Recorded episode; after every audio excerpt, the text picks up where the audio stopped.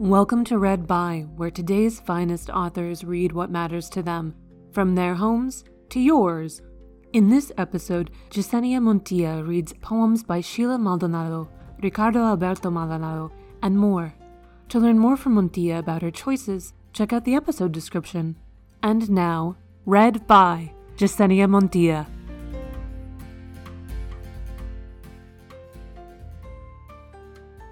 Hello, this is Yesenia Montilla, and um, there are four poems that I want to share with you all today. After the year we've had and how the new year 2021 is shaping up, I've been thinking a lot about what we've gone through. I've been thinking a lot about capitalism, but I've also been thinking a lot about grief and elegy and how we survive, and um, maybe the writing is how we survive.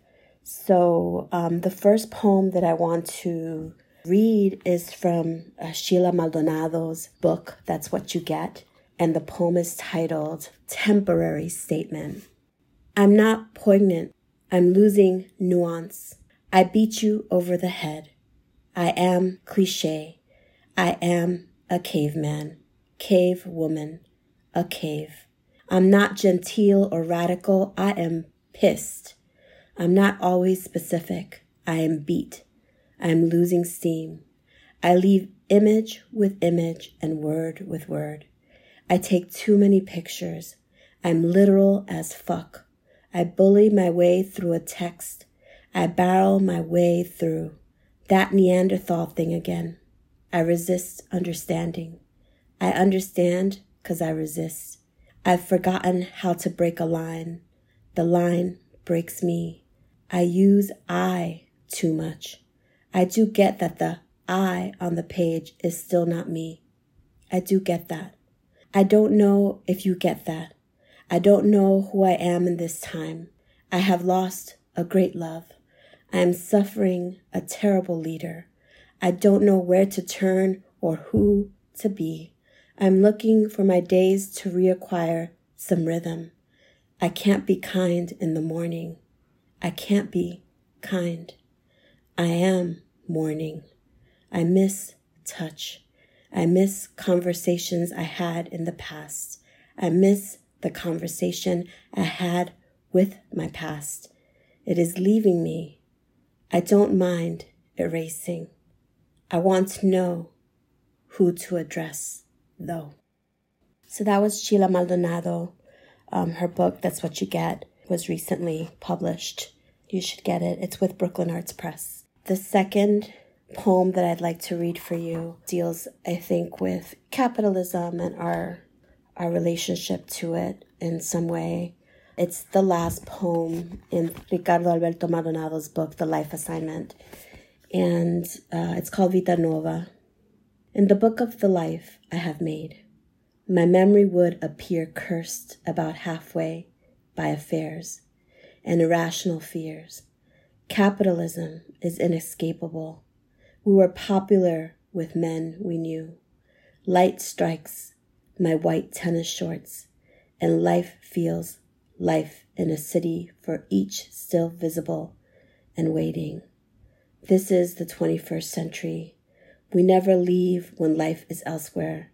The clemency of men disappears, as does the light tarring the roofs. Hmm. Uh, the third poem I'm going to read is an elegy, and um, it's from a book called Elegies. It's by Roberto Carlos Garcia. And this poem he wrote for the great poet who we lost a few years ago, Monica Hand. Uh, the poem is called This Moment Right Now.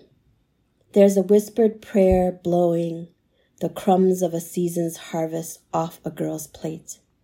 And a roar breaks from her insides, the roar a lioness, a beast that knows. A man kneels somewhere, cupping his tears for the loneliness he feels.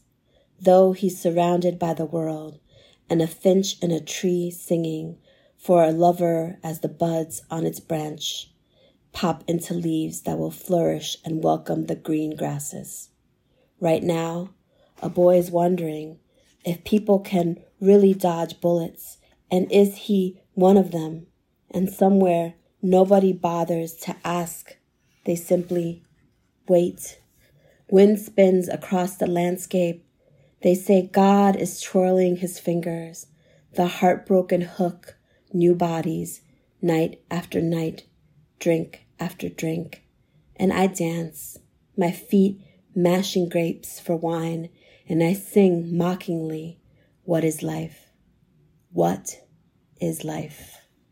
Oof. Um, and then I'm going to end with this poem um, from Cheryl Boyce Taylor, whose recent collection, Mama Phife Represents, is out with Haymarket Books. And, um, you know, this whole entire book is elegiac and it's sort of a love story to her son. It's a new love language of mother and son um, in poetry. And I keep thinking about this poem a lot. It's called Our Last Summer Together. I introduced Malik to Andra Day. We listened together, quiet, intense. He put Rise Up on repeat. It is our favorite song. A huge smile creases his face. He hugs me hard, no words. For my birthday in December, he gives me cheers to the fall. I sit it on my dresser in its tight plastic wrap. I have not opened it yet. My sweet boy, skin of smooth bamboo, I promise the wind never to forget your arms, to carry an ocean in my heart, to spend a whole life watching it grow. I'm thinking of my baby boy's chest, Prussian blue, how it rose and fell, rolling faint, faint against my fingertips. So, those are a few of the poets and poems that are getting me through. I think it's it's really important to honor those that have left us, and I also think it's really important to face the pain um, and the circumstances that we're also in now in order to survive. Thanks for listening.